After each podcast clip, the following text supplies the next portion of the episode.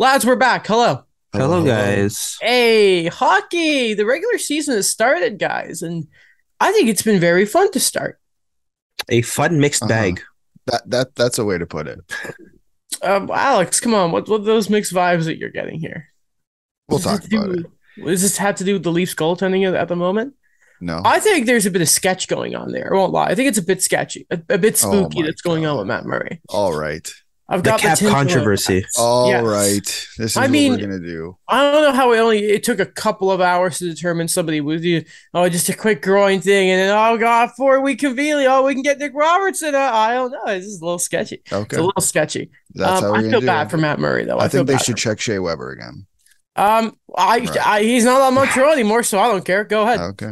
go ahead um you know uh thanks for Dadonov even though he nearly cost him in that Leafs game um but yeah so Ducks before we legend, start, though, by the way, we- Evgeny Dadonov. of course Yeah. Yes. Before we start though, I just like to say uh it was a good week, Adam. I'll gladly take the W in fantasy hockey. Um, I am I am disappointed that I needed a big performance in that Flames game last night. I, I thought leading up to it, if I have any chance of winning the week, I basically need Jacob Markstrom to blank the Oilers. And I'm like, I have faith in him despite what happened last year. And then I see that Darryl Sutter decides to start Dan Vladar. Now the Flames won the game, so I can't really complain. But yeah, um, that's a tough loss for me in the first week. I was I'm not happy about that. Nikita Kucherov was a bit of a disappointment. So was Roman Josi. Those were my two big horses. And obviously Markstrom was my other big horse. Um, and they were kind of disappointing. I can't have a, a week where both Binnington and Knight get me a win and then the big guys disappoint. That's not good enough for me. I'd like to thank uh Sidney Crosby and Connor McDavid for their big for their big weeks and getting literally 25% of my points. Yeah, no, that was insane looking at it. Like your point ratio, McDavid was at 43, Crosby at 38.5. My goalies is- did absolutely nothing for me this week. The fact that Crosby fell to you makes me so angry. I don't know how this, how the league didn't think. If I was in a different position in that thing, he would not have. It's ridiculous. Oh, Ridiculous. well, my Oh my center gosh. depth is insane. I'm You know, I lost- love. I lost by two points to Mike. That's not good. You know why? Oh, You know why? Daniel. Mark uh, John Gibson was a minus nine in fan points last night. Bro, I I, this minus 15 for a loss is ridiculous. See, you, you know what? I feel really bad, Daniel, because do you know what? If we hadn't made that Nick Suzuki trade and you still had him, yeah. probably would have won the week. So That's I do apologize for that. Um, but anyway, that's not looking good. Um, but anyway, Wait, see who's Mike. uh just sorry, I just went to go look at the names. I saw someone change their name. Who's Uri Engvall? That's Will Christopoulos. Oh, Okay. Yes, Who's PD revenge season? I think that's Scott Dawson.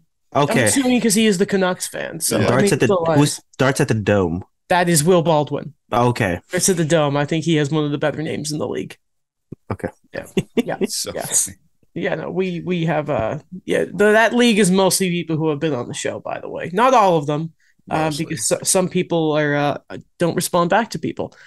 Um, kind of like Mike Stevens when we first asked him to come on the show all these years ago. He said he'd come on, then he ghosted us, uh, and then he complained about an opening ceremony that had nothing actually to do with him because opening ceremonies are not for reporters; they're for the fans, especially the fans in the building.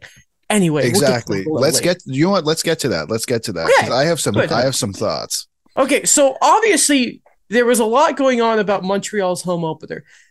Yes, I was at the game. Of course, I always go to them. It was the first opener I've been to that actually won.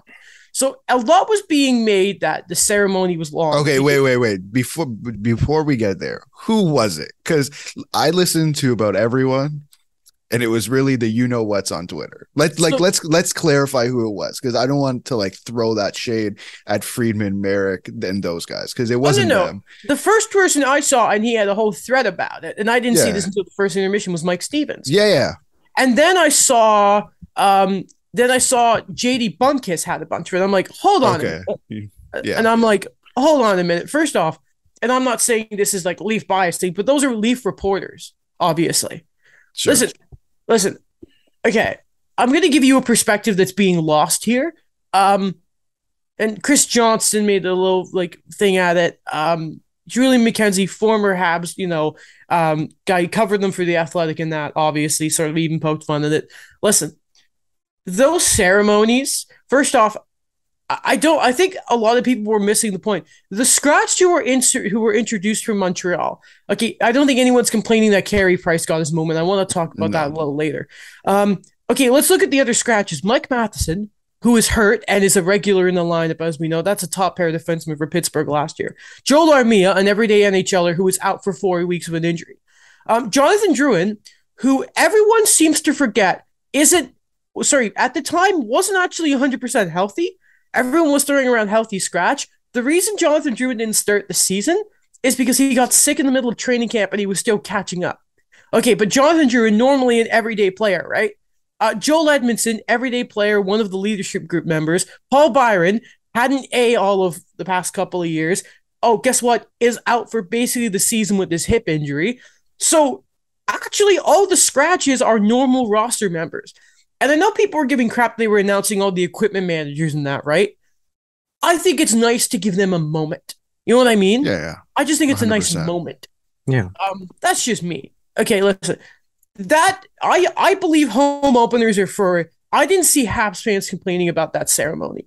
Um, I think home openers are for the fans in attendance. Um, A hundred percent. and you know, guess what? As as a Habs fan who was there for that ceremony, I loved it. Um, you know, and I think that's all that matters. Like, and poking fun at the torch, I'm like, have you never seen a Hab? Like, here's the thing: don't watch it. You know, every No, year. I, I be wrong. disagree. I disagree. Okay. The, the the issue I have with with it is, and the Leafs did this too, and like, and I don't know about the other home openers. Is if you're t- if you're saying the game st- and this is my biggest pet peeve. Yep. as someone who watches soccer when they say the go- game starts at noon the mm-hmm. game starts at noon. If the game starts at one Yep. the game starts at one. And Yep. like they've been doing this the nhl has been doing this for years and they're not the only sports league to do it. Baseball does it man. Pitches at 707 i don't understand why it's 707 but it's freaking 707 if you're saying the game starts at 7 start the damn game at 7 so either put it on before, scrap the pregame show because it's one pregame show a year. You don't have to lose your mind over it. Uh, like Sportsnet and TSN, no reason to lose your mind over it. Mhm. Then start the game at seven. That's my, but that's my biggest pet peeve of all. Of- I can I can agree with that. I'll That's concede my that favorite. point because you also know I'm a big fan of drop the damn puck. Like I Yeah, think we're yeah, all like- sort of like that. I'll go. I'll, man, if you tell me to go and sit in my seat at six thirty on Thursday at the Leafs home opener, I'll sit in my seat and watch that. ho- Uh, watch the pregame the pregame ceremony. But don't tell me to sit in my seat at seven thirty and then start the game at like almost eight o'clock. That's, That's what I funny. have issue. That's funny because um I went to. Do you guys know Drums and Flats? No. No. Okay, it's a place on Avenue Road. Pretty good chicken wings. I I'll bring you guys there one time. I went there with a few friends to watch the opener. Uh, fun fact: one of my friends has the what's a player T-shirt of Colton Orr. Wore that. Uh, Good lord. That's a good one. yeah, it's a good one. Uh, but yeah, I know what I mean. It was it was very long. We really did think it was going to start earlier. Um, just kind of a tongue in cheek thing. But I had to order twice at the restaurant. I had to order food twice because it was so long. That like that's my that's my only thing is like just don't tell me to sit in my seat at seven o'clock. That's Mhm. when the game's gonna start. But like that's just my general thing. That's my Yeah, yeah. worst thing with hockey. But It's I just- do agree with you. like plus the thing with the torch it hasn't been in the home opener for a couple of years i think there's a nice symbolic thing to first year is captain for nick suzuki shea weber is gone paul byron is basically gone. Carey price it seems has, said goodbye in a way. I think it was a nice moment to have it there especially with the young rookies that were playing that game too. Like slafkovsky was beaming with a smile. I thought that was so nice. I just think it's like if if and even Mike Stevens was making sort of digs at it even when the Leafs home opener happened. And I'm like, if your biggest talking point of that game coming out of it continues to be the ceremony, I know Mike Stevens is, is sort of a like a he's a more comedic sort of guy compared to other uh, media members, which is refreshing. It's just like, dude, it's just Get over it. yeah, it's Yeah. just okay. Keep making your dig. Like it's one night a year this happens for for that specific team. Is it rough the first week when maybe you're not obviously a fan of that team and you're kind of watching the home opener going, okay, let's let's get it there. Like when you've watched four or five because there's some teams that start later. Like St. Louis's home opener was yesterday. Mhm. Gets a little annoying, I'm guessing, but like the Bell Center too. How do you not enjoy the energy there? And that home opener was loud too. It was loud. So just relax, man. Did they not do it because last year there was no fans to start, and the year before there was no fans practically the entire year? Well, it's it's always sort of. What do you mean exactly? Why they didn't The, do you the the torch? yeah, yeah. I would believe you. I would believe you, but I'm I just still think it's. Time. No, no, I'm at. Yeah. I'm, no, Oh, no, no, I I'm know what just you're doing, trying yeah, to trying to Mhm. time because I remember, yeah, yeah, 2019. I remember 2020. Well, sorry, 2020. I'm 2019, 20. I remember 2020. I, I don't remember at all. Yeah, I know. That's the, the 2020. I don't think anyone remembers. even- That was That like seven years ago. exist. Like I'm Yeah, trying exactly. to piece it together. It must be that. Like I'm trying to piece together the res- when the restrictions were and stuff. As to That would make sense, do yeah, it would. sounds right. I, Probably- I like it. So for me, I like the tradition. I you know with me, I always love everything rooted in tradition. So Mhm. I don't know, like other than like the time thing, which was for me just a, an inconvenience, not so much of a disagreement. I like that they introduced every player. Like if we're gonna use baseball as another example, when I went to game one of the wild card series, they introduced Hyun-jin Ryu, who hasn't played since May. Mhm. The guy just had Tommy John had Tommy John surgery, and he was on the roster. They named a bunch of guys that didn't even play. They weren't even on the actual like playoff roster, and they were introduced. But when we mentioned the torch thing too, like I you you've mentioned it so many times, Adam, how it's just it's part of the culture there. It's part of the tradition with the Habs. Like I had no problem at all with it.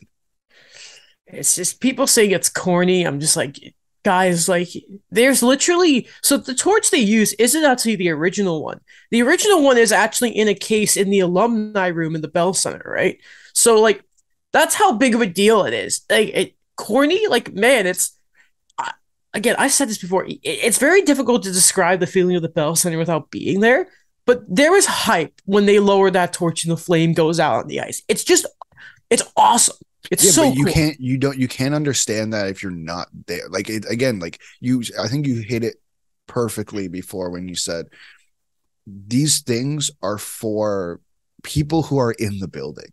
Mhm. Like you like which is to me I don't un- like I don't understand why they show it on TV to be honest. Like you don't you don't get anywhere near the same understanding of what's going on in that building when you're sitting on on the couch. Like I just it's I understand why they show it on TV, but I think it loses so much of its of of its meaning when you're watching it on television compared to when you're there. Okay, so do you recommend I go to because I've only been to a Blue Jays and a Raptors see, home, and, home opener. I've never Mhm. been to a Leafs home opener. Mhm. I've been to a Marlies home opener, but not a Leafs home opener. Sure, like it's good, it's cool to be there. Like I it's nice to be there, but if you're watching it on TV again, like uh, Not the same. Mhm. It's um listen, they're fun experiences. They're they're Yeah. really really fun, especially like new guys and that like you saw like the, again the experience of like Arber Xhekaj and all that type of stuff. Slafkovsky happy about it. Those are just those are cool moments. It's always nice to see. It's a first chance to welcome new players, right? I just think Mhm. it's it's I love home openers. They're my favorite sort of, and it's sort of like you're holding in all summer the excitement to see your team again, and you sort of you let it out. Um, listen, this is a team that finished last last year, and then you Mhm. sort of look at the energy in the building for that game. I mean, it sort of speaks for itself, right? Right. Um, anyways, sort of the magic of sports. Alex, quick. you Uh, to- sorry. no worries. Go ahead. Oh, I was gonna actually ask that as well. Like, I was Oh, gonna yeah. say, quick thing. What jerseys did you guys wear to the your respective home openers? Cole Caufield. Okay, Alex. uh, And- John Tavares. All right. A or. C? A. A. Okay. I don't have C. You got the rare one year jersey. Yeah, yeah, I didn't. I got that jersey his first year. You were Actually, it was a. It was to be honest, it was a blank jersey, and I wanted to Mhm. put someone on it, and I'm like, who's gonna be here for a while? And then I had this Matthews one at the time, and I'm like, I Martin Marinson. Oh, I'm like, you're gonna smash the glass and put it on no, and then I'm like, and then I'm like, I Emergency. John because I have, yeah, yeah. Well, when Michael Matthews Bunting. gets named, when when when Matthews gets named captain, eventually, that's when you have to smash it open. and Be like, all right, we got to get the C on this. I don't, I don't know if I'll smash it open. I might just take the L and pay the 200 bucks. I mean, you know. I'm just, I, it just, it's gonna be quicker. You might scratch the jersey a bit, but that's fine. That's okay. Yeah. So how was the? And then Alex, you went to the Leafs home opener. Yeah. How was that? Um, it was okay. It it was good. Like I mean, again, it it was good. Um, I will tell you though, I don't think anyone in that building cares.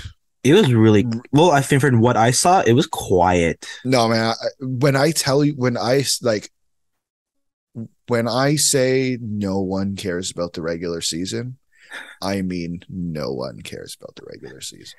Was Justin Holl's introduction as mundane in person as it sounded What do you over mean? the TV? Like It was like Justin Hall, and it was like, They were Yeah. just quiet. yeah, Um, no, man. I'd say. I mean, I don't know. Like, I don't know what it sounded like on TV, but it sounded pretty much the same. Mhm. Okay. Obviously, the guys who got the loudest ovations were Mitch, Matthew, Mitch, Austin, and Tavares. But And then David Kampf, right? Like that, those, those, yeah, yeah. Yeah. Okay. like those three got the biggest ovation. Uh, Matthews probably the biggest by far, and then everyone got their their due. But it was definitely a. This, I I think it was tough going into that game, and like, um, it was tough going into that game with considering what the hell everyone had watched the night before. To be honest, and how about we start there? Uh, Okay. Obviously, in a podcast we care mostly about the Leafs and Habs. Even if each team has played three games respectively, I think we have to talk about the one where they faced off against each other. yeah, Mhm. Um, it was a uh, again. It, wa- it, I thought it was a fun game. I thought it was a hell of a way to open the season. Um, ends up being a Montreal win with 17 seconds left. It's Josh Anderson after a not great pass from Jake Muzzin, or a clearing attempt, I should say, from Jake Muzzin. The Leafs end. Looks like a pass. It. I don't listen. You the boards are your friends. That's what I love to say. Um, but anyway. Um, I think a lot of people were going on around the sort of box mentality when it came to defense Montreal was playing. Personally, I really liked the way they were playing in transition in that game. That's what impressed me the most. I thought they're passing, especially Kirby Dach, who I think has been very, very. I like Kirby Dach so far. He's been good. Um, but you know, it was a game where Montreal took advantage of a lot of sort of defensive from the Leafs. Um, the Leafs have recovered since, but you know, it was a rough end to to sort of that first game for Toronto. We'll get to Montreal side of it in, in a moment because I do want to spend time on on Carey Price and that. Um, but it's a very Leafs way to sort of open the season, especially when you sort of look at the two games they played since. yeah. So I mean, to for me, after watching the two, after watching those first two games, honestly, I, I my thoughts are the same on both of them. So if Yeah. I'm just going to spew them out, frankly, and, and I know we're going to get to the Keefe quotes. I assume at some point. Um, I know everyone bl- completely lost their minds on it. I don't mind it at all. Um, I think he was frankly telling the truth, and he. I, I don't think he did it in a. Whatever, we'll get to it. Um, frankly, I was kind of uninspired by the the first two games. I won't lie. I didn't watch. I, I didn't get to watch the entire uh, game last night against Ottawa, but from those first two games, the 120 minutes of hockey, frankly, I was uninspired, and it looked like they were clearly uninspired too. Um, I, didn't feel the sense that they understand the urgency of what's going on here. I, from a, and again, I'm the guy who says I don't care about the regular season. Call me when it's April, but I don't get paid hundreds of thousands, if not millions of dollars a year to play hockey. You know what I mean? Like from their perspective, whether it's game 81, 45, or 82, you have to be on. You have to you have to have some urgency. Uh, uh, there was times where I felt like they just didn't there, there were times especially in Washington where I'm watching it in person and it's like there's a do you understand like what's going on here? Like play with some urgency. Like look around you understand who you're playing. Like I, sometimes I just I, I just felt uninspired by the team that I was watching in front of me because it felt and I know it's not the truth. I imagine they care but to me the way they were playing it didn't seem like they cared about the regular season either. And frankly that's not okay like in from my perspective as a player you cannot like i, I don't agree with that sentiment despite me saying the regular season doesn't matter i'm a fan i watch the games that's a different story than be than being on the ice You know, I accuse Sheldon of maybe the back half of last year keeping a, a, a muzzle on, not muzzin, a muzzle on at points. You know, that was my opinion. Um, because you know sometimes maybe you got to save your bullets. At first, I was kind of like, man, we're getting. I think I tweeted. Uh, I love that we're getting these quotes in October. Maybe a bit of a high because my hockey team had beaten the biggest rival hockey team, and I was very happy. Um, but you know, I, I actually agree with the thing of, you got to get this installed into the guys day one. Um, if you're not sorting it out right away, you know what's that Elliotte Friedman thing of at the by the time American Thanksgiving comes out, if, if you're in a playoff spot, there's a good chance you're going to make it. And if you fall off early, man, it's difficult. Look at how well the Canucks played last year once they got Bruce Boudreau. Right. But their start was so trash, they just never recovered. That's why Lindy Ruff, by the way, I think may not be coach in New Jersey for much longer if they keep losing. But that's a story for another episode. Yeah. Um, but I, I do agree with you there. I do like that he's sort of going early. Um, I was surprised where that first game. You know who I think was the biggest disappointment for the Leafs, and it's Matt obviously a guy. Not no no Matt Murray, not Matt Murray. No no no. Kind of Um, expected don't that with him. go. Bro, We can- no, man, We can come talk on. about Matt Murray. No, okay, I we'll think- talk about Matt Murray. That was bad. That was bad. I think the listen. I, I do think the the the Caufield where the one where Morgan Rielly took the pass on Caufield. I thought that was a snipe. I thought that was a pretty good snipe. But um, I again, I don't think they helped him out. But it's that thing of, and I've screamed about this before.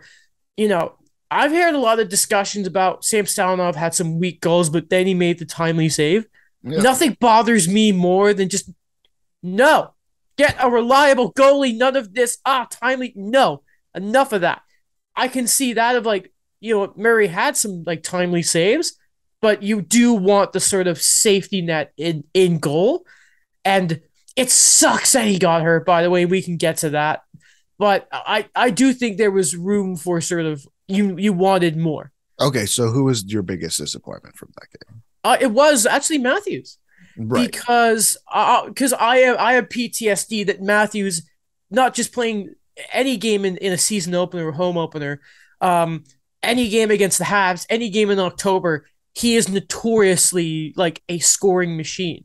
So maybe he obviously I paid much more attention to the Habs because uh, you know you know it when you're at a game and the other team has the puck, you just get very anxious. Mhm. Um, but I have such a high standard for Matthews in games against the Habs. Um, obviously, you'd open room for Nylander, and he got a couple fantasy points that were ultimately fruitless for the week. Um, God damn it, William. Um, I appreciate you trying, though, buddy. I just I have such a high standard for Austin Matthews that uh, maybe that's why. But I just wanted a I wanted a bit more from him. You know what Yeah, I mean? he he did have a um a disappointing I think first game. I think his game against Washington was um was better. He got a goal, but like it wasn't like an Austin Matthews. Like it wasn't like an Austin Matthews type goal. I guess I that's how I put it. But so I really want to go back to the Sheldon Keefe stuff because like I I I, I don't want to like yeah, yeah. I just I want to go back to what you had made a comment on about how you want to get it instilled on day one, and I do agree with that sentiment.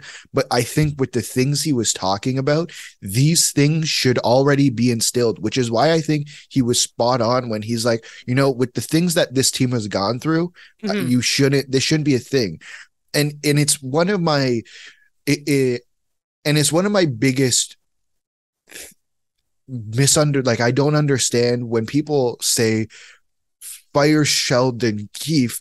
Like if you uh, listen, I'm open to whatever. I'm not here to I'm not here to like get people fired. I'm like just if you have a legitimate reason to say he should be fired, I'm open to hearing it.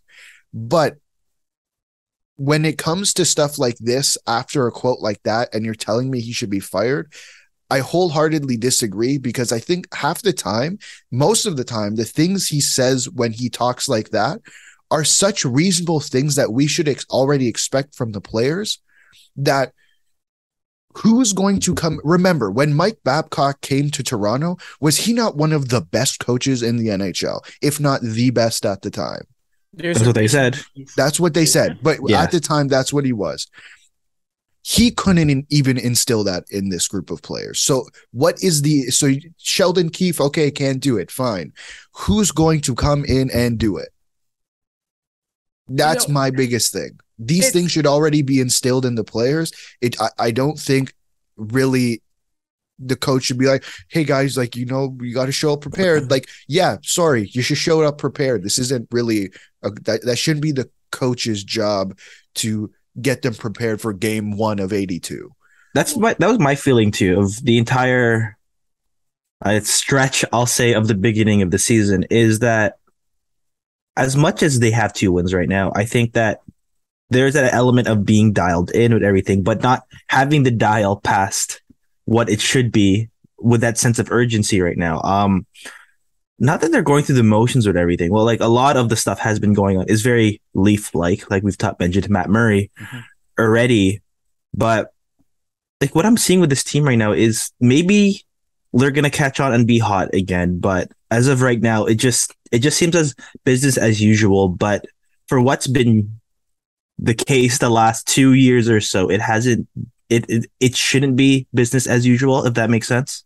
Yeah. I think when you mention someone like Austin Matthews, where again he'll probably go on a scoring tear soon, but the, the way he was playing in the last, and I guess against Montreal against Washington, it just isn't enough, especially for a guy that you want to anchor the team like that you know, it's just you remember he was slow starting last year, and then he scored sixty goals. Um, it's it's what you really like. I, I think a core thing of what Sheldon Keefe was saying, and it's funny that every time the Leafs and Habs play, I always think a lot about defensive cores because there's that famous, obviously, the, the quote from the documentary: "We're playing four against four D right now," because obviously in the playoffs back in the day, you know, the Canadiens didn't use Marilyn and Gustafsson; it was like four D, and the story obviously for that game was, you know Jordan Harris has played like 12 NHL games, and I think he was the third most experienced guy on Montreal's blue line in that game. And then the other two, being Kaiden Guhle and Arber Xhekaj, were rookies. And then obviously Juraj Slafkovsky, his his first game along with the two defensemen. Um, it was a Leafs team that should dominate mm-hmm. um, versus a team that half its blue line is, you know, extremely green, which I think is a fair is a fair thing. Do you see yeah, that CJ, post circulating? C- yeah, CJ had that that um the Giordano, yeah. Mark Giordano had more games played than all of them combined, which I thought was a funny stat because I remember was it four years ago or it was like Jagr had more it, points than like half the Leafs or something. Yeah, it was that, and then it was like Chara had more games played than the entire decor combined. It was something ridiculous like that. It's crazy, yeah. It's just I think that's the real dig at it, right? And it's like, yeah. like come on, lads, like yeah, you should dominate this. And yeah, you know, it was. I mean, you saw rookie mistakes from guys like Arber Xhekaj that led to that Kerfoot penalty shot, by the way. And thank God Jake Allen stopped it. That was rough because, by the way, I thought that listen, they, they need to do a better job of showing better camera angles when you go to games. I don't know if it's like this at the, the Scotiabank Arena. I, I said the because I was about to say the, the Air Canada Center. Yeah. yeah. Um, still not used to it. Um, but you know, there's the thing of like the it feels like they don't have the overhead view mm-hmm. because to the Bell Center, that save on the Kirby Dach wraparound looked like Matt Murray had in his glove and then pulled it into the net. It, obviously, apparently, the review on TV basically said it wasn't conclusive enough, and Sportsnet didn't put it in the highlight package for the game. So, thank you, Sportsnet. I yeah, I don't even I don't I felt like it was under him partially. I don't know if it went in his glove. Again, I don't remember. I don't remember. That that's what I mean. We didn't even see yeah, it in the Bell Center, so it was like that gets called back. To us, it looks like a good goal, and then Kerfoot yeah. gets a penalty shot, and you're like, "Sweet, merciful." Don't do this to me. But Jake Allen has been a superstar to start the year. A rock. And, Carey Price is like, ah, you're having a rough time with no t- no offensive the support this season and standing on your head. Join How does club. it feel? Join the buddy? club. um. By the way, when it comes to injury news with Montreal, um, as you know, we're on the Leafs. We might as well talk about mm. Matt Murray. Uh, I don't know how much around the league we're actually going to get to today because we've been here a while, but it is time to sort of focus on the teams we care about. Uh, Matt Murray yesterday set to be the starter um, against uh, Ottawa. Was sorry, he? Mm-hmm. Um, he, was, was, supposed to be. Uh, yes, oh. it kept going back and forth on um, the score app. Because on the score, when I checked on Friday night, it said Samsonov, so I wasn't. So he was in the starters net at practice. Oh, okay, okay. Um, and then sort of hurt himself, looked to be yeah. in some sort of discomfort. a few hours later, he's on LTIR.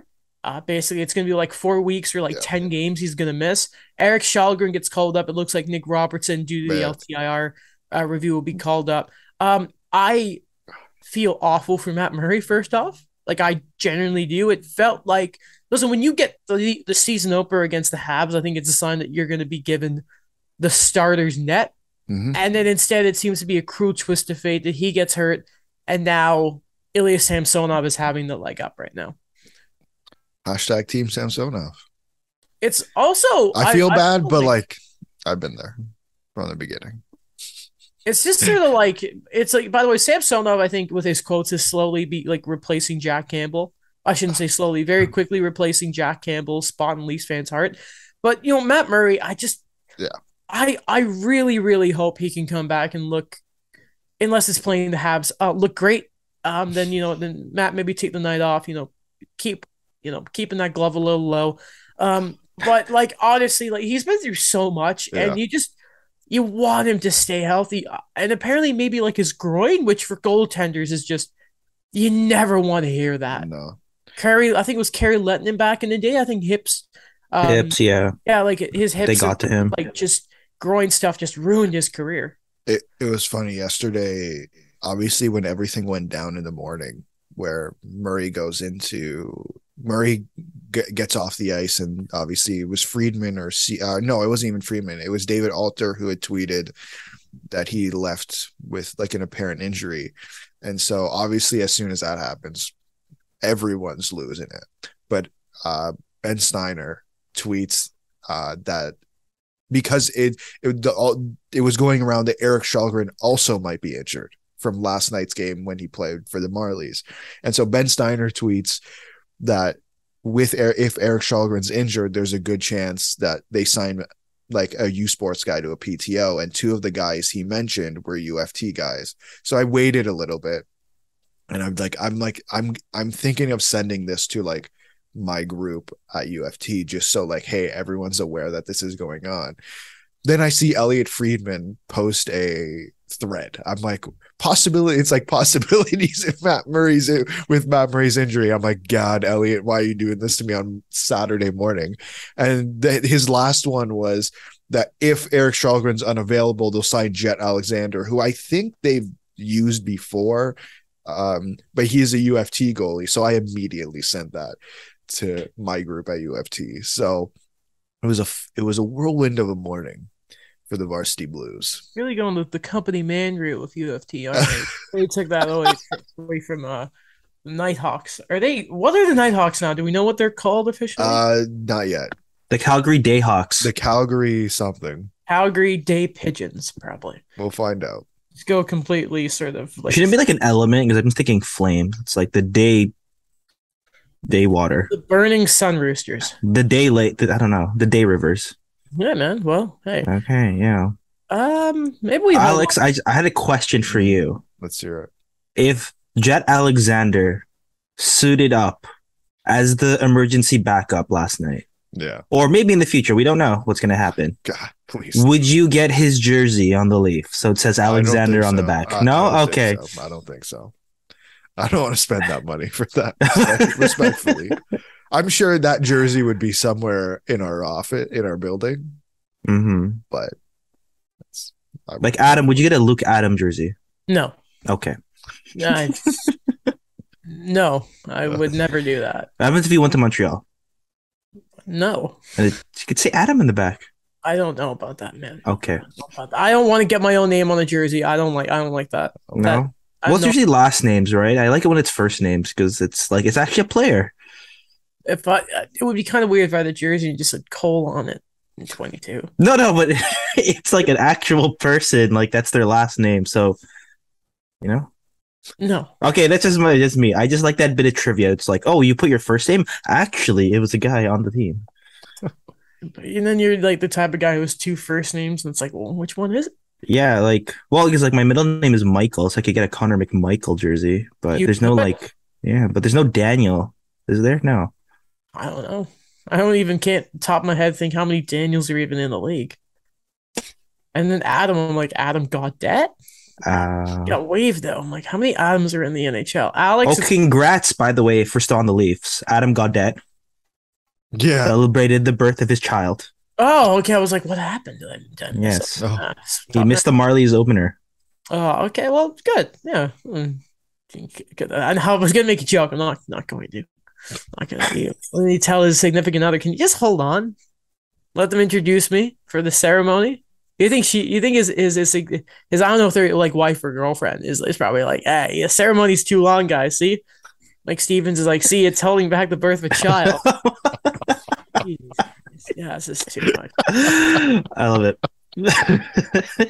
Mike Matheson is out uh. weeks for the Habs with an abdominal muscle strain.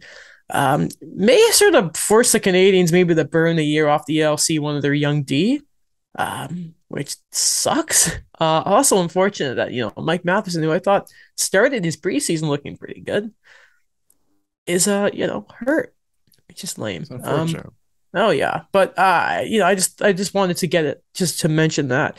Um, but what I wanted to spend time on here is not Slafkovsky's usage because he played solid hit, solid night, hit in is, game one.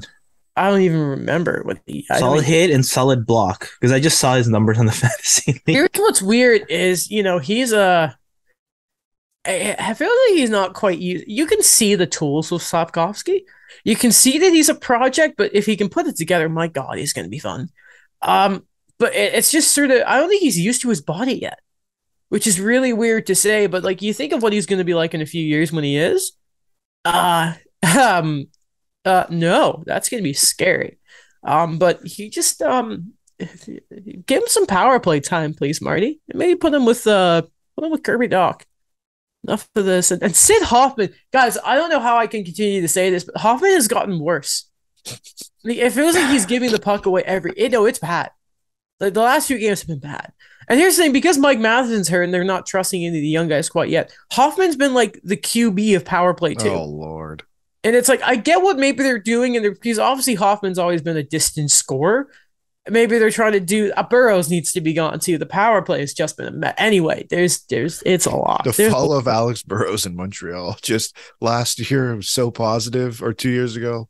Uh, that two that, last year was bad. I was like, what are we yeah, doing here? It's just the downfall of Alex Burrows in Montreal. A bit more crazy. He got such a loud cheer at the uh, the home opener. I'm like, why? Why, guys? Um. Uh. Anyway, I think the best moment, the feel good moment of the uh of that game. I think that whole night, to be honest. Uh, Carey Price come Carey Price comes out. He's introduced. He's not in uniform. He's got that beautiful cowboy hat. You know, shaking hands with fans um, being the class act that he is, looks great. Um, God damn it, I miss him so much. There is a stop me if you've heard this before. Uh, there was a tremendous article in the Athletic um, by Arpan Basu in an interview with Carey Price. Uh, first off, it's not just the knee. Apparently, there's hips issues, there's back issues. Apparently, his knee hurts him using stairs. So uh, the strat, the, the surgery he's looking into, uh, is apparently 75% success rate, and that's just to sort of fix everyday life. So you continue to think, yeah, Carey Price is maybe gone. I feel like maybe that sort of moment of him coming out was maybe the goodbye from Carey Price. Because man, it felt like it. It did. The cowboy yeah. hat and everything. He looked. He took community guy too. He wore the hat too yesterday at the uh, Raptors preseason. Yeah, apparently they showed him on screen and they went nuts. And not, like, not yesterday, sorry, two days ago. He's the freaking man. I'm happy he did that instead of watching the Detroit game because I wouldn't have wasted my time watching it. Top man. Uh, but but I mean, because he's Carey, he's the man. He's mm-hmm. literally the best man ever. He's the. I like that he's just enjoying himself. Like there's this adjustment period that I know for him as a competitor, him as a player, it's tough. But I like that he's still in the community for things. Like he's still in the public eye. He's still being himself. He's still with his family. That there's just like this element that sometimes I'm kind of used to seeing when a player is towards the end of his career, especially someone who is an icon, that they kind of disappear from the public eye. And then there's something there. Like I think he did have that when he was dealing with his mental health. Mm-hmm. But I like that now he's kind of embracing that I'm still here. We're still figuring things out, but like I'm back in a way. I do think we're going to get to a point where he does go because it just seems like that's the kind of guy he is. But he's made it clear he wants to be around the team and he will be around the team. He talks about hockey being like a happy place of his, but how he doesn't want to bother the, the doctors and that too much because he feels like a burden. And it's the one thing he's never wanted to be. This is all from the Arpan Basu article. And it's like he's he's around the city like hunting like elk or whatever. It's like, man, probably made like a vest under that that that suit jacket. He's probably got like a vest from some elk he hunted. Some I just he just top top man, beautiful man. Oh, it's just so rough to see, man. It's just it's just so unfair when you realize just how bad it is for him. And it's like he's got three kids, and he's like, I want to skate and play hockey with my youngest son. It's like, damn, Louis yeah. Lincoln. It's just it's just unfortunate, man. He is a legend. I mean, we even like the NBA in Canada tweeted Montreal Canadiens legend, and it just kind of hit me that like like that's the sort of present like that's really like the sort of like aura around Carey Price, is he's a legend. Like, he legit is a, a living legend. Oh. oh, Carey, we miss you. We miss you. Anything else you guys want to say about the man before we move on? No, we just love him. It all. Yeah.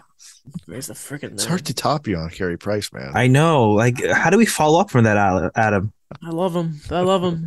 Uh, he's just the, he's just the best player ever.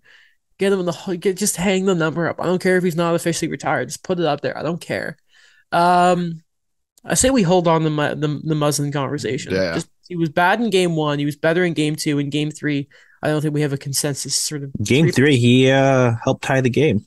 He that, did. That was, okay, that was a good. great deflection for David Kampf. Okay, very good, very good. Um, do you guys want to talk about Michael Bunting? No. Okay, never mind. Oh, we didn't talk about.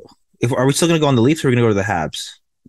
Um, for injuries. Is there anything? Who am I forgetting injury wise? I thought we were gonna. We forgot about Gianni Fairbrother. Oh. He might oh. miss the season, guys. Yeah, no, you know what? Legit, he sort of has the Noah Juulsen thing where he's had a lot of injuries. Yeah, he's he's done for the year with a knee injury. Oh, that's sad. Oh, man, I know, man. Because you know the first Laval game here, unless we do go to Laval, um, is it's in January, I believe, and now we're not going to see Gianni Fairbrother. I mean, we may see like, we may see Slafkovsky there. Oh yeah, that'd be cool. We may see. I was gonna say Mesar, but they send them to Kitchener. Uh, I think they're. Then we're gonna have to go to Kitchener. Okay, we're going to Kitchener. go for it and see Filip Mesar play. Should be good. He's a good player. Uh, any other injuries or? Not that I, I know of. It. Just that's the that one was when I when you sent me that Adam. I don't know what to I do know. that. And we don't want to talk about any of the the Michael Bunting eight year stuff that Pierre LeBrun threw out there. Listen, you in there. He said that negotiations haven't started, so we don't need to talk about when it. When he said that and he kept going on, I'm like, man, you are just. I don't know what negotiations haven't Wait, started. Was it Pierre or was it Darren? It was Pierre. Oh, okay. it was all Pierre LeBrun. Okay, okay, okay. For anyone who didn't see it, we won't talk about. It, I just want to throw out how crazy this is. So on insider trading, Pierre LeBrun said that he thinks the Leafs could be open to extending Michael Bunting in a max term. That's eight years to keep the AAV of the contract down. Uh, he did say the negotiations haven't started, but he still threw it out there, which I thought was funny. So it's not insider Eddie. It's just insider thought, insider th- insider thoughts, insider blockchain discussion. Uh, like it just means I nothing. I don't know. Respect. Like I love Pierre. Like uh, just what am I supposed guy. to do with that information? Chris Johnston's been really quiet about crypto, hasn't he? I just wanted just wanted to throw that out there. You know. Anyway, um, uh, Connor McDavid already has 700 points, Good which Lord. is kind of nutty. Isn't it like so good? Is isn't it like 300 more than Jack Eichel? I can get that up right now for you. I think is it I believe what is it? Mitch Marner is number two in the 2015 draft. Okay, so McDavid is at number one with 702. Obviously, I don't think I even need to sort it. Um, I can see Marner at 458, Eichel at 383, uh, Mikko Rantanen's at 413. So he I think he's actually top three. Uh, and yeah, then he's third. Connor's up there, Barzal's up there. The Bruins never forget they had the great draft ever. Sebastian Aho's up there with like yeah, he's fourth. Um, I'm trying to hit by points to sort it, but for some reason it just doesn't want. I have the top five. If you go if, on Hockey DB, it's You can do it by points. I, Um, I I know like I'm on hockey DB and I'm trying. then- It's just not. It's being done Oh, for me. So could you could you say it anyway? please? yeah, top five is McDavid at 702, Marner at 458. My God, that's 250. It, and Mitch Marner noted like 90, 100 point players Like- that far behind. Yeah, and, and like, oh man, that's crazy. Mikko Rantanen at 413. Sebastian Aho, the forward, at 402. So I just had to I'm clarify. happy that you clarified that it was that. I'll um, and then at five is Jack Eichel at 383. That's insane. First That's off, good a- for Eichel that despite like missing an entire year, he's still up there. yeah. Yeah, Yeah. and it's about so McDavid has 489 games played and Eichel has 412. So almost a full season. So here's what's what's interesting is he could probably have another 40 points if he didn't get hurt his rookie year. I think it's safe to say. He only played 45 games. So he could probably I think it's safe to say I can't believe he was point per game his rookie year. That's dumb. And he did it with the Calder. That's that's yeah. uh, Artemi you know, Panarin, everybody. People were complaining about it then, but last year was like, oh no, but it's fine. You know, No, no, but there was a difference. McDavid was a point per game. Panarin. Listen, I didn't have I didn't have Michael Bunting winning, but I know. I'm just saying there are people. Um, so if he probably had that, you know, he would be, you know, a good way. He'd be on a fair fair way on his way to 800 points, which is done. See, here's what's lucky with McDavid is obviously he had that really bad, like, was it leg or knee injury a couple years ago? It hasn't affected him like at all. Like he's No. gotten better. So here's what's interesting about McDavid, right? Is he has lost time, you know, two shortened seasons. But what's lucky about McDavid, and I'm knocking on wood when I say this, is Crosby. We lost great years because of the concussion stuff. For the most part, McDavid has been healthy. Now I say that yes, the bad injury that he never lost the game and he had his collarbone, but a broken collarbone compared to a concussion, multiple concussions. Yeah, which have and by the way, Crosby's still like amazing. It's so dumb. No, He's still I'm the so, best player in the world. So happy to have him on my fantasy team. It's just he's the greatest to ever play the game is, is Sidney Crosby, and people need to to understand that. But like McDavid, he's in good health. He's only 25 too, which is hilarious. But he is that freaking good. I I I am so he's gonna score 60 this year. He's gonna do it. Yeah, I, I And- honestly wouldn't even be surprised. And you wouldn't mind because that's let me do some quick mathematics here, ladies and gentlemen. I told there wouldn't be math. So what do we have? Five points for goals? Yeah. So Alex, that would be a total of 300 fantasy points for McDavid alone. Oh my goodness. for just goals. For just goals. Loki, I think Alex has like, I don't know. When I look at your team, sometimes I know it's the first week, but my goodness, Alex, like I thought Mike and I were gonna lead this week with points, and then I looked at you How at many three points? Wait, how many points do you did you and Mike have?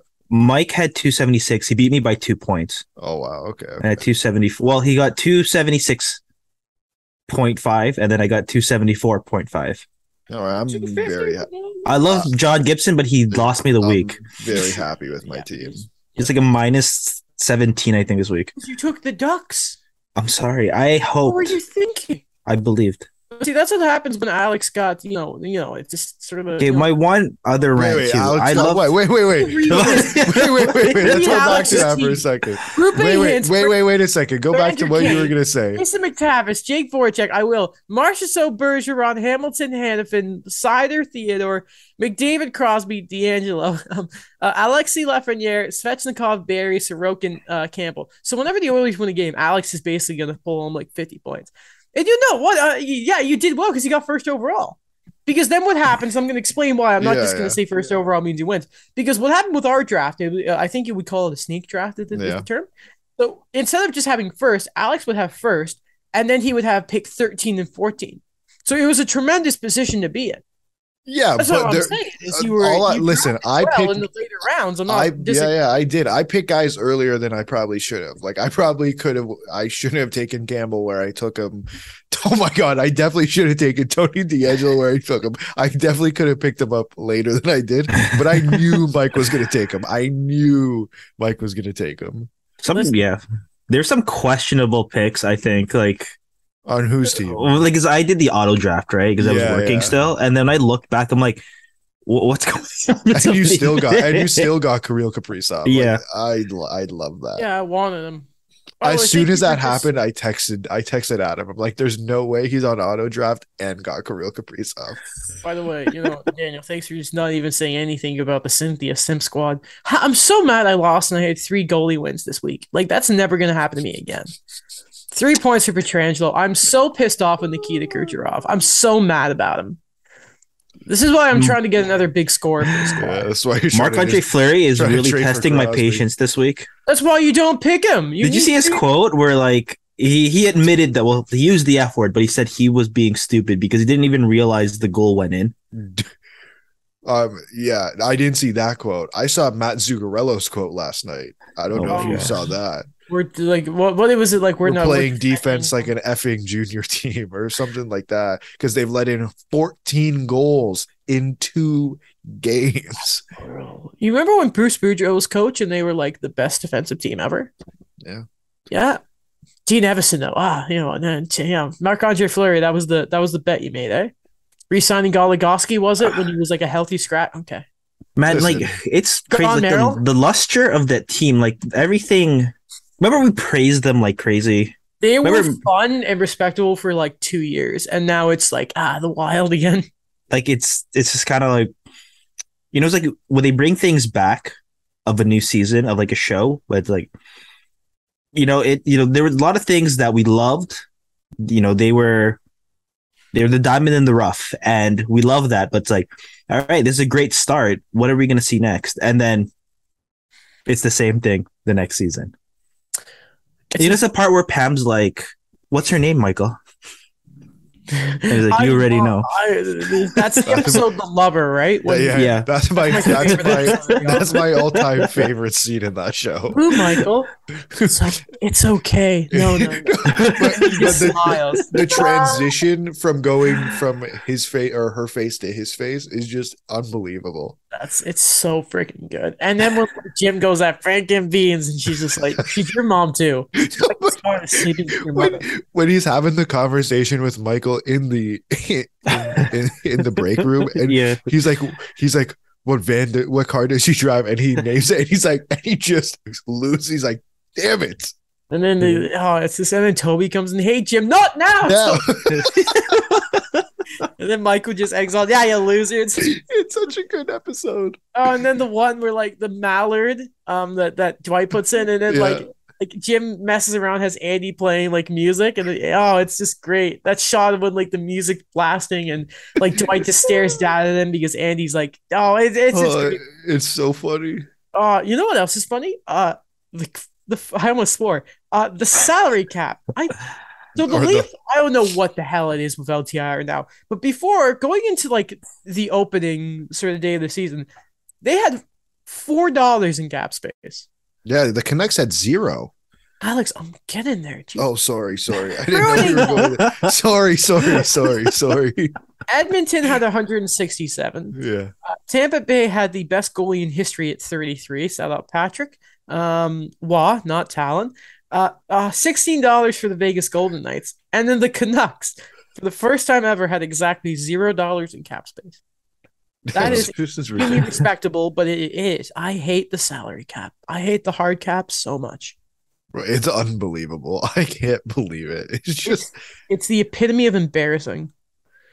it's the lack of salary cap space around the league, essentially. but then it's okay. You know what? Everyone in the middle, you know what? We shouldn't pay the guys who score, you know? It's just not good for the league. I hate It's-. Who ended up paying the guy who scores for 5-1, them. Like, ah, But then they ended up paying the guy who scores. So it doesn't really matter. hate this league. Hate this league so much. Uh, what I don't hate though is the Colorado Avalanche. Classy. So uh, their home opener. They're raising their banner against the Chicago Blackhawks. Uh, dominant win, by the way. And uh, out there, they bring Ian Cole. Apparently, he was on like Chicago's bench watching, and they invited him out to the ice to sort of celebrate who? with them. you mean Jack Johnson? So yeah, Jack Johnson. Sorry, I. I Sorry. Like, Sorry. he's like he was at Chicago. Like, what are we talking about here? I no, I have I'm I have everything ready because I want. To Oh yeah, okay, got it. Yeah, So I, I mean What? Jack Ty Johnson, Johnson. noted not a scumbag, So- Jack Johnson, who has been through so much and like I, I it's such a great story as Jack Johnson, right? Um, you know, and um you know, so he was on the bench. Uh, apparently, the Avs are like, "Come out, buddy, come celebrate with us." You know, I, I just I just love the you know that um that famous thing of what was it, Selanne and uh Giguere, Yeah. arms around, skating around in Anaheim. It was just sort of like it was a really nice sort of moment to have. the flight of my childhood, I call it. Exactly. It's it's great. It's it's like it's historic, right? And they're just they're there watching the banner go up, go up, and I just thought it was a really nice moment. And I thought it was really nice of the apps to do that. Really like also because Alex reminded me of it before we started recording, how they presented the rings in those little cases that like played the moment where their win was called. Um, I I thought that was really good. I thought that was a really nice presentation. And then the whole, you know, all, this these diamonds, and you know, you could probably probably worth a house. Some of those No, rings. honestly. It's hilarious. Um, yeah. Uh, some other just quick little notes out before we get to Ian Cole to get get them out the way. Uh, there is actually a, a tiny bit of an update um, regarding Rachel Doerrie. Funny enough, uh, Jeff Marek tweeted this. Who he hasn't really said this unless I've missed it. But let's not forget. I think Rachel Doerrie and Jeff Marek have a sort of. I think they're pals. Like I do think they are. I think he's always spoken very, very, very highly of her. Um, but so I would assume him hearing this information, he I'm not I'm just assuming maybe he told her. She told him this. Um, but he tweeted the other day that Rachel Doerrie, who was dismissed from the Canucks shortly after head coach Bruce Boudreau announced she was joining his staff, has retained Vancouver labor lawyer Peter Gall. That's all we have for now. But I thought that was interesting. thought that was interesting.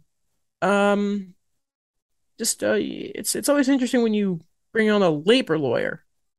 Yeah. So we'll see what happens there, but that's all we have at the moment. Um, okay. Uh, I don't think there's a point in, in, in speculating about Larkin and Pastrnak's deals at this very moment. 10 million and 8 million. Let's just probably. throw it out there. Um, Travis At Sand. least. Um, I don't. Yeah. The, the loyalty discount for David Pastrnak. I, I, as as uh as Friedman's been saying, or Friedman and Marek have been saying, thank you, Mathew Barzal. Yeah. I mean, thank you, Lou. yeah, yeah. Who's going to he retire? actually and pass- re-signed somebody. Remember, I think I've mentioned it so many times on the show that in New Jersey, like this guy never re-signed anybody. Oh, because he's Lou. He's weird. And then he, they asked, like, okay, so why do you pay certain players this much and then others not this much? And he's like, I, I look at it as a family that we're a family, and you really have to buy into it. Okay, guys, but, but let's be clear. He he does resign certain players. Let's remember, That's true, Ilya, yes. Ilya Kovalchuk almost got 13 years or Oh, whatever. God, yeah, yeah. Oh, he talked about. So this is alleged. Like, um, this isn't an alleged thing. Sorry, who talked about it? Kovalchuk Uh, or Lou Lamoriello it was an alleged thing where because the Devils were losing a lot of money at the time. Yeah, And then I don't know. Apparently, this is all alleged. Like the owners of New Jersey said, "What can we do to uh, help bring in more fans?" Like that's true. A Russian superstar. Look what Ovechkin and Malkin are doing for their respective markets. yeah, Let's bring in Kovalchuk. for 13 years. Remember they tried the 17 years and then they oh, got 17 penalized. years. Yeah, yeah. Yeah, and they got that's what- penalized. that's what I was talking about. Yes, Well, and then they're like, "Can't do that." Would that still be going today? yes, Uh, because that was 2000, 2010. yeah. Oh, Oh, okay. yeah, yeah. Definitely. Hilarious. God, they're weird. Uh, yeah, Travis Sanheim in Philly. Good contract. Yeah, cool. Yeah, good news in Philly for once. What was Yeah. that? Let me get the actual. Well, they got to win. They got to Yeah, they, win. they beat New Jersey, They got to win. but That's Miles Wood safe. is not happy. that was the best thing I've ever seen you said. No, I just I Tell- stated tell a fact. People, I, tell I the stated a people fact. what you said. The- The people the- are not in their DMs. I stated a fact that Miles Wood No. openly said to the media that he's frustrated with the team. He's tired of losing. And I just stated a fact. He's on the fourth line. Like he is on the fourth line. That's character, Daniel. Sorry.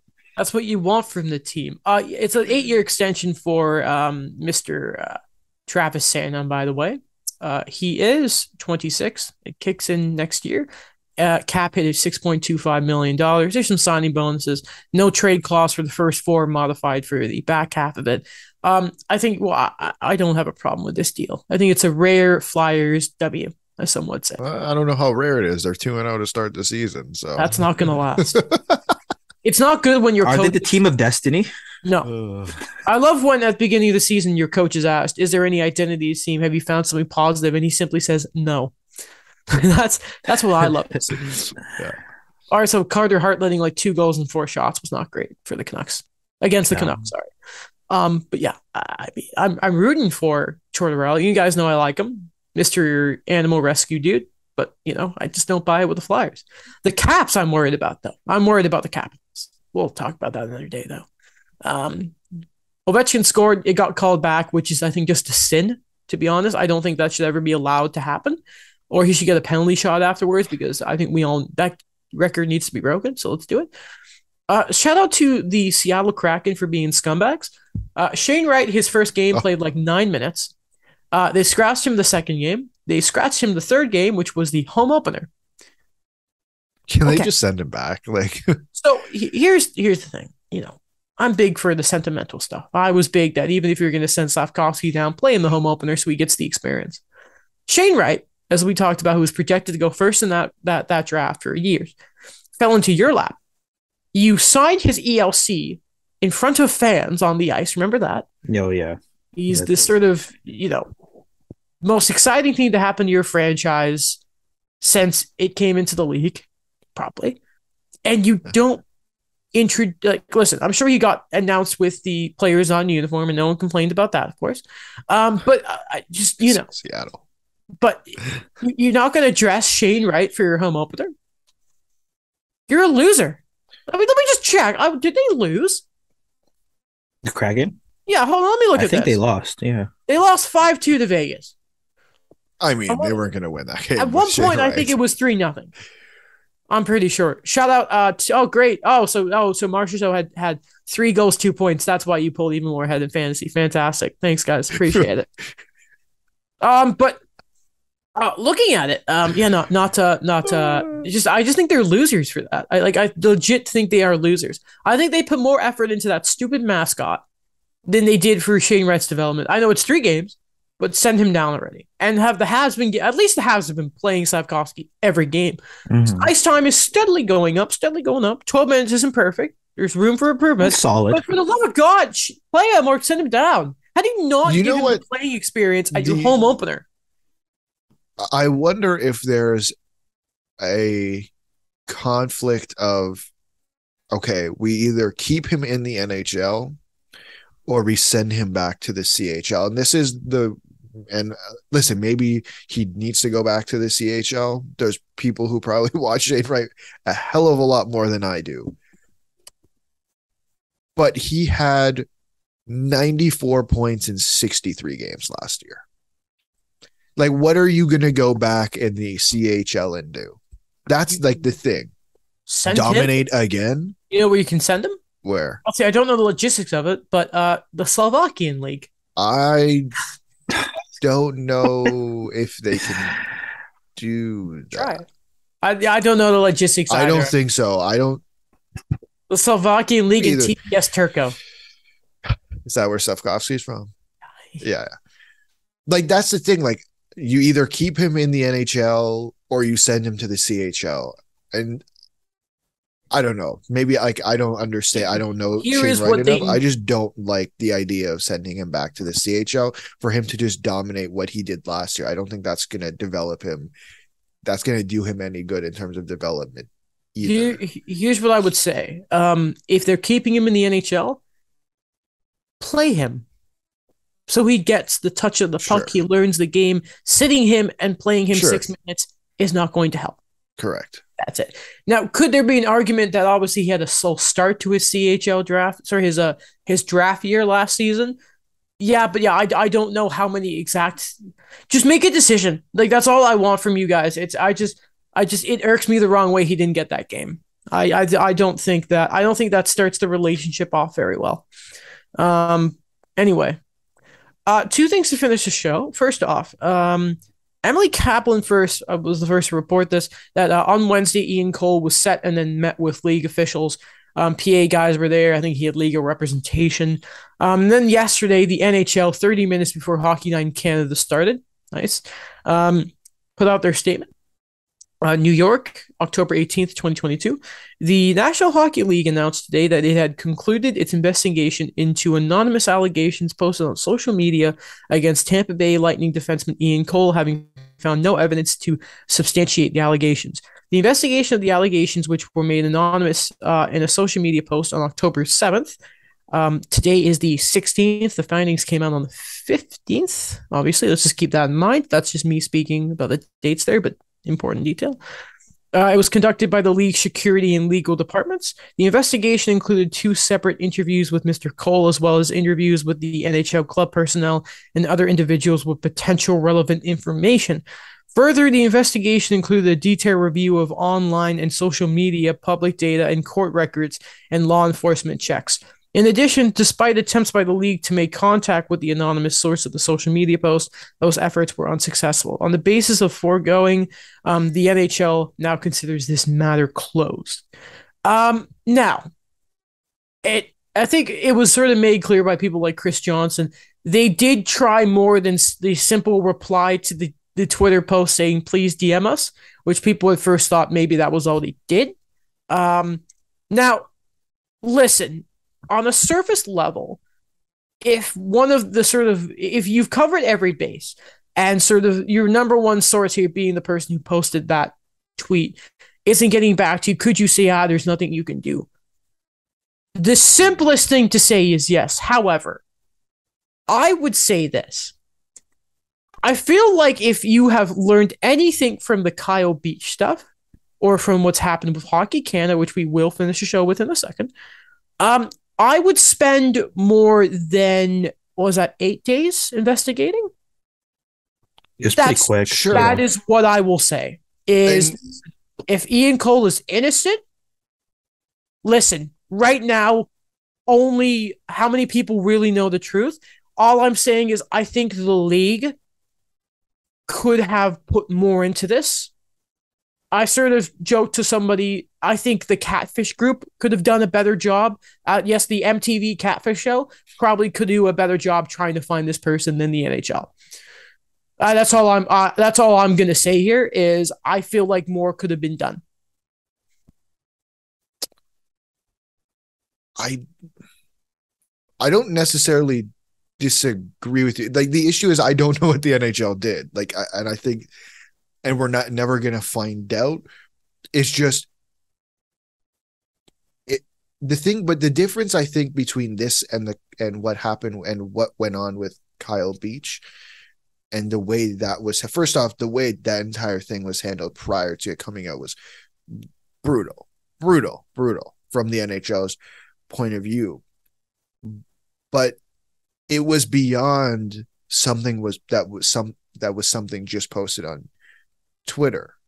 That's like that's the thing here is that there's no no one's gone to the police. No one's like that's I, I'm not trying I, I don't know how to not come off as I'm not I'm not trying to blame the victim here. That's not what's happening.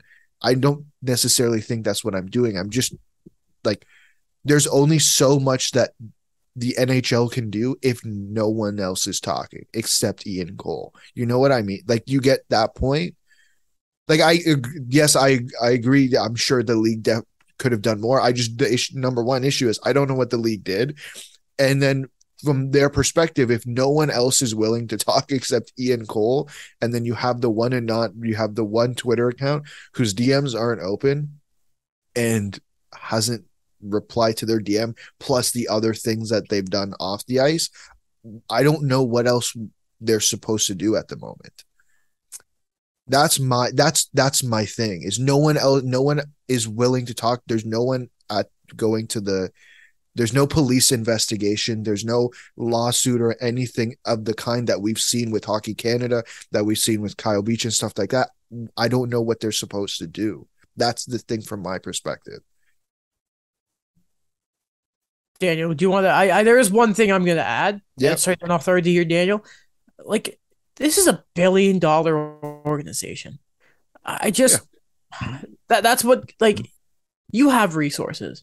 I just I I I here's my view here is the NHL have not done enough to me to give me enough faith to think that they have explored every nook and cranny. Sure.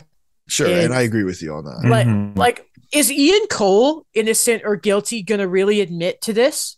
Who in the wor- like? It- no one's gonna admit to grooming people. Like, you know what I mean?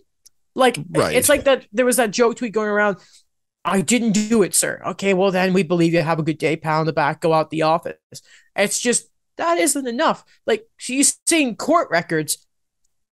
Dude, there's a story that Rick Westhead was talking about. For anyone who didn't see this, there was a woman I think saying that she was um, assaulted by two hockey players. I'm sorry, mm-hmm. I can't remember the details off the top of my head. Oh, at Western. Police mm-hmm. were, which is Western. What a surprise! Um, and sort of um, again, read read the book. They said this would be fun. Um, but and and, and um, you know, and she basically said police sort of, or I should say, claim that police um sort of went against press or like about pressing charges and being like maybe you shouldn't report this you know eh, which is more common than you'd think you sure sure I mean?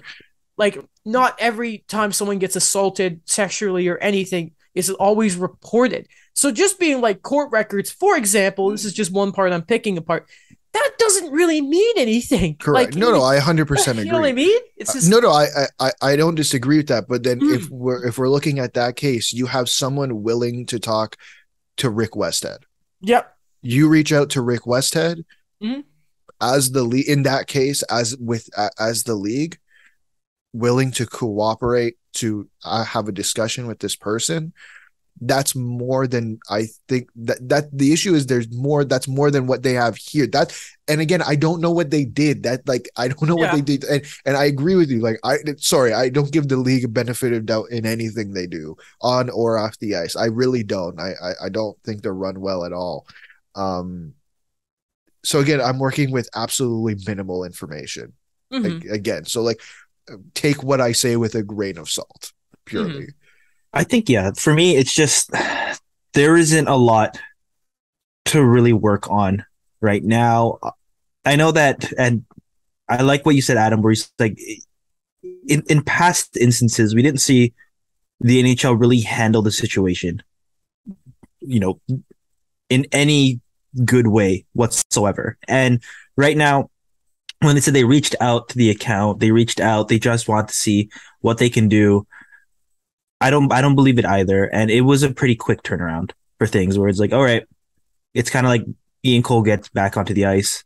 That's it. We didn't find any evidence, but just man, like this was a weird kind of thing for me because like usually you'll see these types of things get a bit more time, but like I don't I'm not saying it's because of the start of the season, the start of, you know, let's get back onto the ice for Ian Cole. It's just it was just kind of weird to me. It's like, yeah, we came to the conclusion and we're ready to move on for right now. But again, what Alex said, like, what are we really working with to make a conclusion to this right now?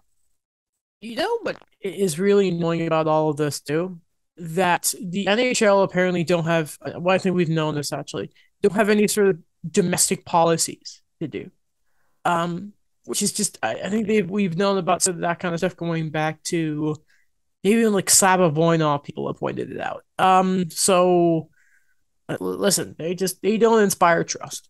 They they just they don't they don't. Um, Hockey Canada, uh, a bit of a bit of a positive development to be honest. Um, Scott Smith is gone. The whole board is gone. Uh, they even have some new bylaws as uh, recommended by the Cromwell report. Um, by the way, one thing I wanted to note about that, um, Ian Kenny had this tweet before we keep going. Um, according to the Cromwell report, uh, more than half, 1365 of the 2380 registration fee paid by players to Hockey Canada has been going directly into the National Equity Fund. Um, just quickly mention that, shall we? They're gone. Um, Can I just is, add something? No, I think quick? this came out of. Hmm? Can I just add something real quick? Sure. The lights are still on. Oh. Yeah, I mean, eh, eh, so this came right after Bauer, I think, we're, we're pulling support. Um, yeah, no. Because they don't have a jersey know? or equipment right now. It's uh well it was what was it someone said like they make the jerseys or was it Nike? Oh, Nike makes the jerseys and then Bauer gives them the equipment. So yeah, they they're not working with much. Um one other bylaw I believe they added, I saw this on 32 Thoughts, the the TV segment, not the podcast. Um is uh it's a one year now term. It's no longer a two year to be on the board. Mm-hmm. Exactly. And um in that they also mentioned that um I think it was Elliotte Friedman uh, was mentioning that maybe Hayley Wickenheiser could be a name right now with the Lace organization. Maybe brought in. They haven't asked her yet. Uh, and Jeff Marek sort of said keep a name for the eye of uh, Therese Brisson as well as people who could come in and maybe they go back to the old um, uh, the old two president system instead of one, which apparently is what it's it's it's been. Um, didn't know it used to be sort of a two thing, but that that is what it is. Hmm. So um, now Hockey Canada, now is where the real work begins for Hockey Canada. To be honest, now we see where they're going. Now we see what they're how like committed they really are to change. Um, really, there's a big thing where they really want to be diverse on all this, which is fine and dandy. Let's see how you do it, and just bring in good people. You know what I mean? Like just bring in moral people. That's the, all I want. That's all people want. I think the important thing to remember with this story is that it's not done. No. It's just we're still in the middle of it. We're like, yes, okay, cool. They stepped down, which I think a lot of people have been asking for for months now. Um, and it finally it took I don't know how long. It took longer than it really should have. Mm-hmm. Um, but I think it's just begun because now it's now is really the time where it's like, okay, like these guys are gone. Who are you replacing them with? And I think you kind of brought that up there. Like, who there needs to be we need to put people this is my opinion and you tell me if you guys disagree or you have different thoughts but to me the people you need to put on the board as the CEO, as um, and whatever other positions you need to fill, are people who are willing to be transparent and hold people accountable. Because that is what I believe from what I've read, from what I saw, from what I listened to, what they truly lacked at Hockey Canada. Uh, and and listen, we they're not the only sports organization in this country who needs to do that, but um, they need people who are transparent and are willing to be transparent and willing to be accountable. Because frankly i don't think they were or, sorry and hold people accountable. Uh, and frankly i don't think they were they've been able to do that for quite some time. I think they need modern thinkers. Like you know what i mean? Like i need people who have a sort of like they, they actually know how to deal with the world in 2022 when it feels like Hockey Canada again we're old style hockey mentality. Um, again, there Just get out of the box. More, yeah, there's right now the more important thing is having sort of the moral compass of that organization figured out. But and we've talked about this before. There also needs to be a revamp on the the actual hockey side of it too. And I think you need, as well as like good, decent people. I think you need smart people here. Um, listen, a, a lot has to change and it's not going to be quick. Like it's not. Um, but I, I think you need different sort of people where it comes to like can bring different viewpoints to things. Like you know what I mean? Like just stuff like that. You need to modernize Hockey Canada is a really big thing here, and that can apply to sort of like every facet of the organization. Um, because it feels like they were just behind in so many different things in both morality, the hockey side of things. There's just there's chance to be good and to be a real sort of beacon in the like in Canada again. It's going to take a long time to get that reputation, but you know, you have a chance now, and you know, it, it it's going to be no one's fault but their own if they don't sort of run with it here.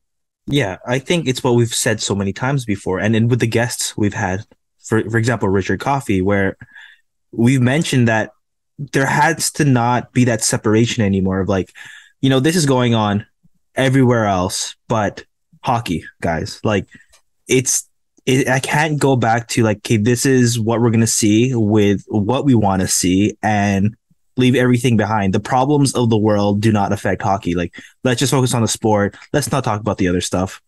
And I think that is for this like a necessary change for Hockey Canada, but it's just the first step. Exactly. Anything else to finish off here, guys? Okay, perfect. well, on that note, uh, thank you for listening. We're still figuring out the exact schedule when it comes to sort of how we're going to do episodes this season. Uh, it's more complicated than it's been in years past, um, but we'll we'll sort it out. Uh, especially because there is stuff we wanted to get to today, but it was just time is just sort of a a vacuum and uh, vacuum. I don't know if I made sense there. Uh, anyway, we'll see you next time. Um, hopefully there's you know fun hockey to talk about and there's good stories. Um, but if it's good, if it's bad, we'll talk about it. And uh, we hope that you're there to listen the whole way through. Thank you, and we'll see you next time. Thanks, guys.